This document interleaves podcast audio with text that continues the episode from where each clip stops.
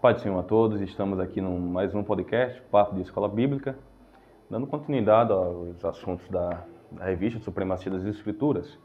E agradecer a você que tem acompanhado a gente é, nessa, nessa etapa e vamos falar agora como as profecias despertam e trazem esperança. Então, vamos fazer um, um aparato ali sobre os profetas menores, maiores e fechamento do livro do Apocalipse.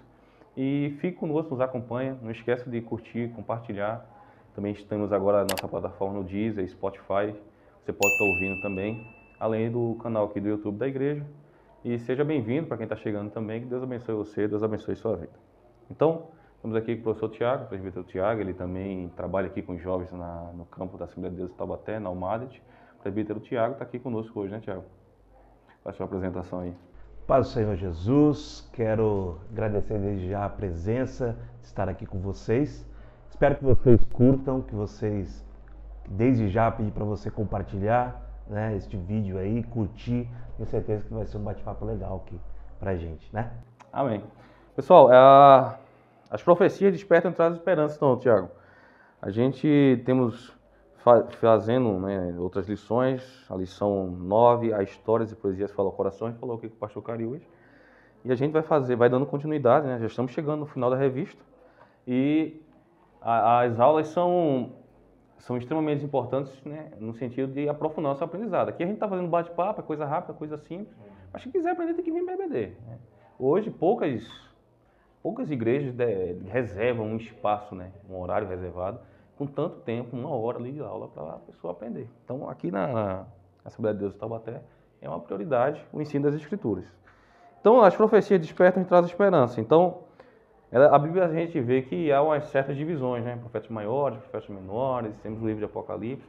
E como é que se dá essas divisões e quando é que começou essa questão do, da profecia? Olha, Samuel, quando a gente fala de profecia, é uma coisa que agrada muito as pessoas, porque é algo é, ah, sai do natural. Né? Então a profecia ela traz isso. E para a gente entender, para a gente começar a entender, a gente tem que permear porque, qual que é a finalidade da profecia. Né? Então 1 Coríntios capítulo 14, verso 3, o apóstolo Paulo ele fala assim que a profecia ela só tem três finalidades. Ela serve para exortar, ou para edificar ou para consolar. Então, quando a gente vê nesse mundo assim de, de profecias, né, que acontece no meio do no meio principalmente evangélico, né, profecias de carro, profecias de casa, que não se enquadram nisso, né, sai um pouquinho do, do, do que realmente é a genuinidade da, da profecia. Né? Então, quando a gente entende pela lição é, um papel de, dessa profecia, você vai entender que Deus levantou profetas para consolar, né? profetas para exortar, né? para direcionar o caminho e profetas para consolar. Então, tanto no Antigo como no Novo Testamento, os profetas menores que são com relação à, quantidade literária, né, os profetas maiores, que a gente vai discutir, e também o livro de Apocalipse, aí, que é um livro muito amplo, né, que chama muita atenção do pessoal. Mas o que eu queria, uma coisa que, que atrai, né, porque às vezes a pessoa só, puxa, para que, que serve a profecia? Se ela não servir para esses três âmbitos, ela não é uma profecia genuína. É, e, e, hoje, na verdade, o que está em voga é o profeta abençoador, é. né? Ele só profetiza abençoar. É. Não tem exortação, não tem correção é só abençoador, é carro, é, é o que você é. falou, né? É chave disso, chave daquilo. A gente vê que o, o, a vida, tanto a vida de um profeta nas escrituras quanto a profecia, poderia estar trazendo bênção, mas a maioria das vezes era sempre um aperto, era uma exortação. E a vida, muitas vezes, desse profeta não era tão, tão bem que eles viviam, né? Que hoje a gente sabe que tem pessoas que até vendem profecias. É. Você vai na casa do Diz que profecia. Diz que né? profecia. É, tem. Você vai na casa do profeta fulaninho e ele é. vai te trazer uma profecia. Então é um erro que muita gente é. cai, né? Então, os profetas, eles demonstram isso, que a vida do profeta era uma vida de perseguição, porque ele trazia, né, a palavra até no grego, que é a voz de Deus para o povo, e a voz de Deus para o povo sempre, a maioria das vezes, é correção. Então a maioria das profecias era exortação, era edificação, era consolação. Então dificilmente Deus ele fala assim, olha, olha, eu vou te dar isso. Dificilmente, era mesmo, ó, você tem que entrar pelo caminho. Então hoje em dia, né, tá, hoje em dia é mais fácil ser profeta. Ah, profeta mais na, na escritura bíblica, você que é bem diferente. Se bem que você fala hoje em dia é mais fácil ser profeta, mas não existe mais. Não existe mais. Não existe né? ministério profeta, Sim, né? Como a gente sabe que ele começou lá atrás, né? Com, com Samuel, né? E depois Elias encerrou em João Batista. É. Então, na verdade, o que existe hoje é o exercício do dom de profecia. profecia. Os profetas ficaram lá atrás, né? é. acabou. Então, e hoje a suprema profecia é a palavra é a de Deus. palavra. É ela que, que baliza tudo, é ela que é o norte de tudo. Se a profecia ela está enquadrada na Bíblia, é, ela, ela tem o seu aval. Mas a partir do momento que ela começa a fugir dela, a gente começa a ter um problema. E, infelizmente, é o que temos hoje de proliferação. As pessoas querem escutar aquilo que me agrada. Então, às vezes, a gente precisa ser orientado em alguma coisa, né? E a gente prefere ouvir aquilo que agrada. Então, às vezes, você está numa vida ruim, está numa vida de pecado, precisa ser corrigido da parte de Deus, ser orientado para se mudar, para mudar os caminhos, como foi com Natan e Davi. É. Né? Mas aí, muitas vezes, as pessoas querem tomar a mesma atitude de Saul, né? Correu lá para uma feiticeira para ouvir algo que agradasse, agradasse a ele. É. E, eram, e vemos ali no, naquele quesito específico, falsas revelações, falsas profecias. E isso acontece quando a pessoa se desvia do foco da palavra de Deus. É. Não, na verdade, você vê principalmente os profetas maiores, um dos que eu gosto muito é Isaías, né? Porque Isaías ele permeia tempos bíblicos interessantes, né? Então ele tá, ele prediz a questão de Israel ali no, no cativeiro, prediz também a saída de Israel do cativeiro e também ao mesmo tempo ele prediz a Cristo. Então, um dos profetas maiores aí, e o seu próprio chamado, né, quando ele tem aquela visão. Então, Isaías ele permeou esses três âmbitos assim, e quando Ciro foi recolher a, a trazer a Israel, ter a ação, o que, que, ela, que, que ele fez? Ele foi percorrer as escrituras e viu que Isaías tinha predito a ele, uhum. né? Naquela é, época, mais de 100 anos antes, Isaías já não estava vivo, e Ciro acreditou naquilo que Isaías tinha, tinha uhum. é, escrito, e trouxe, é que se cumpriu a profecia. Né? Você falou profeta maior, ele é maior do que Ageu então? é o tamanho dele que é maior? Não, não, ele é, é mais alto? A, a classificação ela é, ela é pelo volume literário, né? uhum. né? Então, os profetas maiores, é, Isaías, Jeremias, Daniel, eles são classificados como profetas maiores por causa do seu volume literário. E os uhum. profetas menores, né? não porque eles têm a sua menor qualidade. é, muitos dos menores é. profetizam coisas mais fortes do que os E parece coisa banal, mas tem gente que acha que muitas vezes é a altura, é a posição social da pessoa que diferencia o que é o maior e o é. menor. É. E hoje em dia é, é, é absurdo que a gente escuta por aí. É. E você falou bem, então são pelo volume literário, não pelo grau de importância, né? E, e, e alguns desses profetas é, profetizaram em períodos contemporâneos, né? E às vezes do Reino Norte, às vezes do Reino Sul, depois daquela divisão. Ah, você vê, vê, o próprio Joel. Joel ele profetiza, ele é o profeta menor, né, pela sua quantidade literária, mas ele profetiza um momento muito difícil de Israel, onde Israel foi atacada por gafanhotos, né? Israel estava fora do caminho do Senhor. Ele chega a proclamar aos ministros, né, para que os, os sacerdotes rasgassem é, o seu coração, não suas vestes, e depois ele profetiza algo ainda que se cumpriria depois que o Espírito Santo de Deus seria derramado sobre toda a carne. Então, para você ver, é um profeta menor, né? mas com a profecia que se aplica até, até nos dias atuais aí, né? Começou no dia do Pentecostes é. até hoje nós somos, é, frutos, nós somos frutos. Nós somos frutos daquele dia do Pentecostes. Então, é.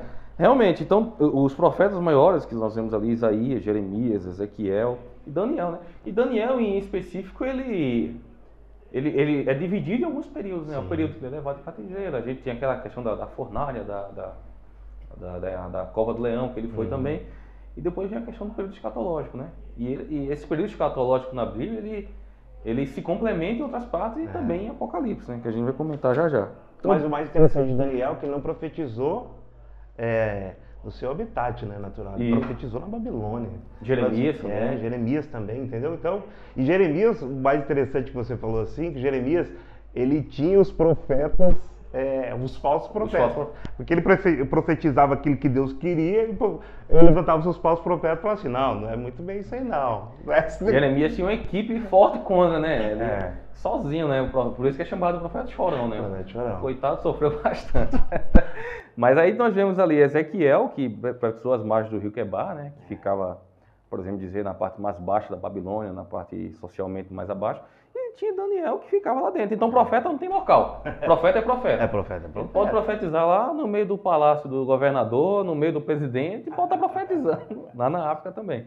Aí é que está a questão, né? A pessoa acha bonito, né? E, e deve ser buscado donos, dons de profecia, mas ele quer ter uma vida de regalia, né? Ele quer ser bem recebido, ele quer receber louvores, tapinha nas costas. Não, eu sou profeta, ou sou usado em profecia, né? E ele não quer passar muitas vezes que Ezequiel passou, que Jeremias passou, que segundo a, a tradição, ele foi morto, né, Jeremias, é, fora da sua terra. Então, se vê que todos os profetas não, não tinham uma vida fácil. Imagina Natan agora ter que chegar para Davi e profetizar um assassinato né, e um adultério na, na frente do rei de Israel. O que é que ele passava para ter que falar todas aquelas verdades? Então, não era uma vida fácil de profeta. E a, e a profecia dele foi colocar uma lupa sobre um, um desvio moral, Moral. do rei de Israel. Não, era qualquer coisa, era colocar uma lupa ali, tipo, Davi, Deus viu o que você fez. Por mais que você tenha suas regalias de rei, que talvez muitos não poderiam até saber, mas nunca falariam. E aí o profeta foi lá e colocou uma luz, falou assim, ó, Deus viu. Você vê que então a profecia ela foi até atingir a conduta, o comportamento do rei, que era a, posição máxima social daquela época, né? E o rei que foi ungido Que foi um ungido. por Deus, pelo próprio profeta Samuel, né? Deus manda Samuel ungir Davi. E agora Davi comete esse deslize, esse pecado, na verdade, não é um deslize, tem uma diferença, não é um deslize, é um pecado, né? Pecado. Ele cometeu um assassinato e um adultério. E ele vai lá e confronta aquilo, colocando em risco a sua própria vida. É. Mas a gente entende também que a profecia, nesse sentido, ela é um ato de amor de Deus para Sim. com o homem, né? É, Ela quer é, quando a gente fala assim, 1 Coríntios 14, 3, né? Ela fala assim, é, edificar. Por que, que a profecia ela, ela ajuda você a edificar? Ela soli- solidifica a sua fé. Então ela põe você no prumo, ela põe você na, realmente naquilo que Deus quer. Exortar, ela pega você no caminho errado e coloca no caminho certo. E consolar quando você realmente não tem mais esperança. Então a profecia vem te dá um norte. Então, é, quando a profecia ela foi para Davi, nesse caso assim, não era que Deus queria, Deus queria resgatá-lo, tanto que conseguiu, atingiu, né, o Salmo 51 é o Salmo do, do- do arrependimento, Deus atingiu aquilo que ele queria com relação ao arrependimento de, de, de, de Davi, nesse caso aí, entendeu? Ah, o- então a gente vê que a, a profecia ela, ela se manifesta da parte de Deus para com os homens, né? o profeta, a voz de Deus na terra, e ela consegue alcançar as particularidades pessoais, morais, emocionais, e também pode predizer algo futuro, né? algo que pode vir, pode não, né? Vai, Vai acontecer. Claro que as profecias têm as condicionantes. Se andares nos meus caminhos, e se não, tem algumas condicionantes às vezes também. Então, a gente vê que o ministério profético, né, ele atingia, é, às vezes, até mesmo gentios, né, que era o caso de Jonas, quando foi pregar para os ninivitas.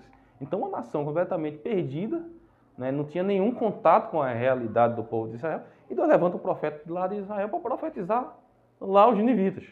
Então, você vê Jonas, ele, a- o profeta, ele não, não tem um público, né? Ele tem um senhor, ele tem um orientador. É Deus que manda, ó, vai para cá. Então ele não, ele não, não se domina. Ele não diz qual caminho que ele tem que seguir. Ele é orientado a fazer aquilo que Deus manda. E quando ele não faz, ele certamente ele vai sofrer algumas penalidades. Né? Foi o caso de Jonas, que Deus é um Deus de justiça, né? E quando Deus tem intenção de falar algo a alguém para que aquela pessoa venha se converter, e eu, como emissário, não quero fazer, me recuso a fazer, Deus disse, eu vou cobrar. Né? E aí Deus vê, até os profetas maiores eles falam disso, né? Ah, Porque eu mandei que profetizassem a meu favor e não profetizaram. Né? E, a- e os profetas, falsos profetas, eles geralmente fugiam dessa responsabilidade. Porque, em geral, aquilo que Deus quer que a gente saiba, né? É uma orientação, é uma correção. Então, eu vou me eximir. E, a fim de ficar bem com, com o rei, os falsos profetas profetizavam coisas boas, né? E fugiam daquela responsabilidade. E aí, o verdadeiro profeta, ele não vai ter fama, ele não vai ter honra, não é? Porque ele vai fugir daquele espectro social e trazer algo totalmente fora. Diz, ó, não é esse o caminho que você está indo, não. Então, hoje, quando a nação, trazemos no nosso dia de hoje, né? quando uma nação está completamente fora daquela vontade de Deus, dos caminhos do Senhor, e aquele que é chamado para falar a palavra de Deus, que somos nós hoje, todos nós somos, fomos enviados por Deus, nós nos alinhamos àquilo que a nação está indo, a gente está fugindo da vontade de Deus na nossa vida. Então, é natural muitas vezes uma nação entrar por um caminho de bênçãos financeiras, de riquezas espirituais, e a igreja, muitas vezes, se alinha aquilo, enriquece junto, caminha junto e esquece a palavra de Deus, porque fica pensando, porque a palavra de Deus vai doer, vai confrontar. E aí a igreja termina entrando naquele caminho de desvio, junto com a nação, e é quando a nação muitas vezes entra em declínio. É porque as profecias e os profetas vão entrando, vão, vão sendo esquecidos. Então, quando a verdadeira profecia, quando o profeta, ele deixa a palavra de Deus para pensar no eu, para pensar é, numa posição, galgar uma posição social, quando a igreja se esquece o seu verdadeiro objetivo, que é levar a palavra de Deus, não é só ela que perde, toda uma comunidade, toda uma nação. É, inclusive, você falou de, de, de Jonas, é, quando ele, ele, ele foge, né?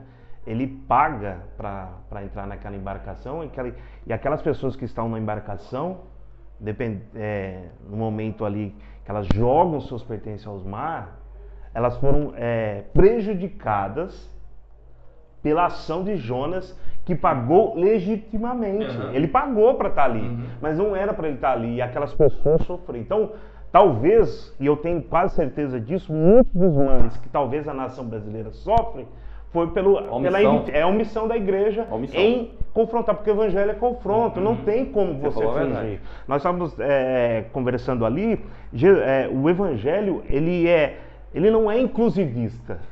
Ele é exclusivista. Por que, que ele é exclusivista? Ele não é inclusivista. Só para explicar. Nós, Cristo ele veio para todos, amém. Mas ele é exclusivo. Só Jesus é o caminho, a verdade e a vida. Então ele é exclusivo.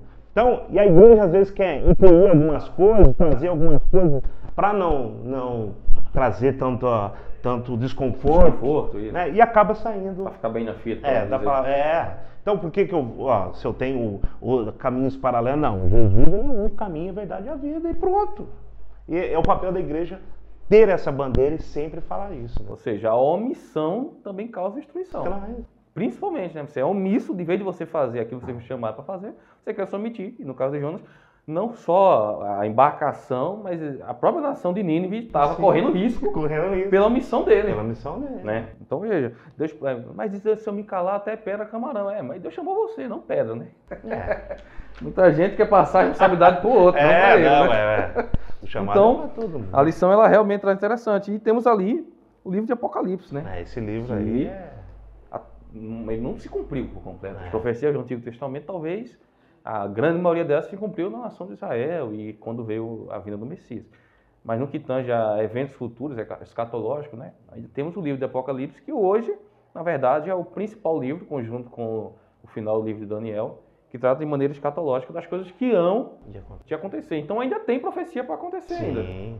O, o mais interessante que eu gosto muito do livro de Apocalipse é da visão de Cristo sobre a igreja atual. Porque você vê o apóstolo Paulo escrevendo as cartas, fazendo as orientações, mas quando você chega às, a sete cartas e às igrejas, você vê a visão de Cristo com relação à igreja. Então você vê que o crivo de Cristo com relação à igreja, ele é mais alto. Ele é alto. Então as sete igrejas você vai ver que ele primeiro cobra o pastor, né? Então ele tem uma hierarquia de cobrança, sempre o anjo da igreja, depois ele começa a falar, ele fala da conduta moral, daí, por exemplo, Éfeso, Éfeso chegou a Éfeso, eu tenho contra ti que você deixou o primeiro amor, volta, é, se reconcilia, ou seja, então eu gosto de Apocalipse, desse primeiro, é, esses primeiros capítulos que mostram isso.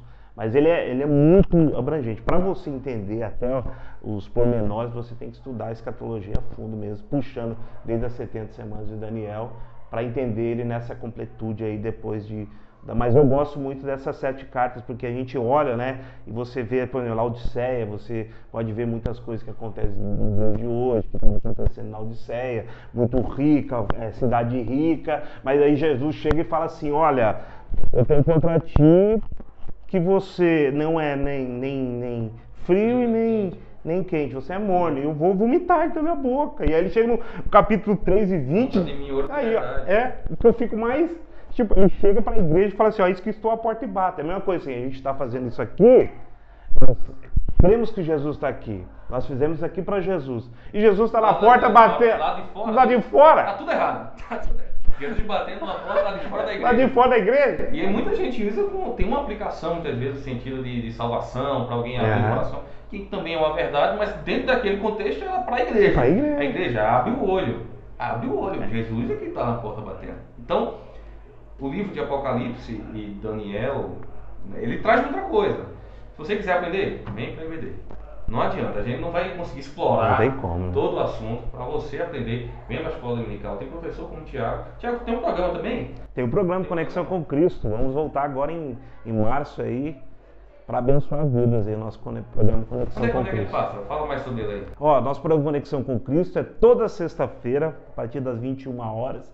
Nós temos nossa página, né? Conexão com Cristo, tá? Instagram, então, Facebook? É no Facebook, é, Facebook e YouTube por enquanto. Mas nós vamos no Instagram esse, esse, ano também. E a intenção do programa é um programa divertido, a gente é, fala da palavra de Deus, bastante louvor, tipo uma web rádio aí. E o foco do programa é abençoar pessoas. Então, você está convidado aí a participar aí.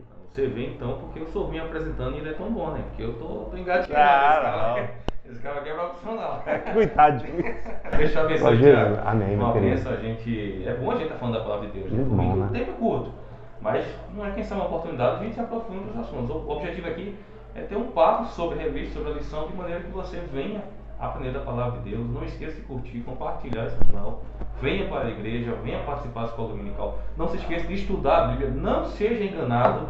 Você só não é enganado se estiver estudando a palavra de Deus. Que Deus abençoe você, Deus abençoe sua vida. Amém, meu querido. Obrigado por participar aqui, ter essa oportunidade. Você que está nos ouvindo, nos vendo aí. Muito material bom e abençoado. Mas vamos bebê que é bênção de Deus. Deus abençoe você e até a próxima.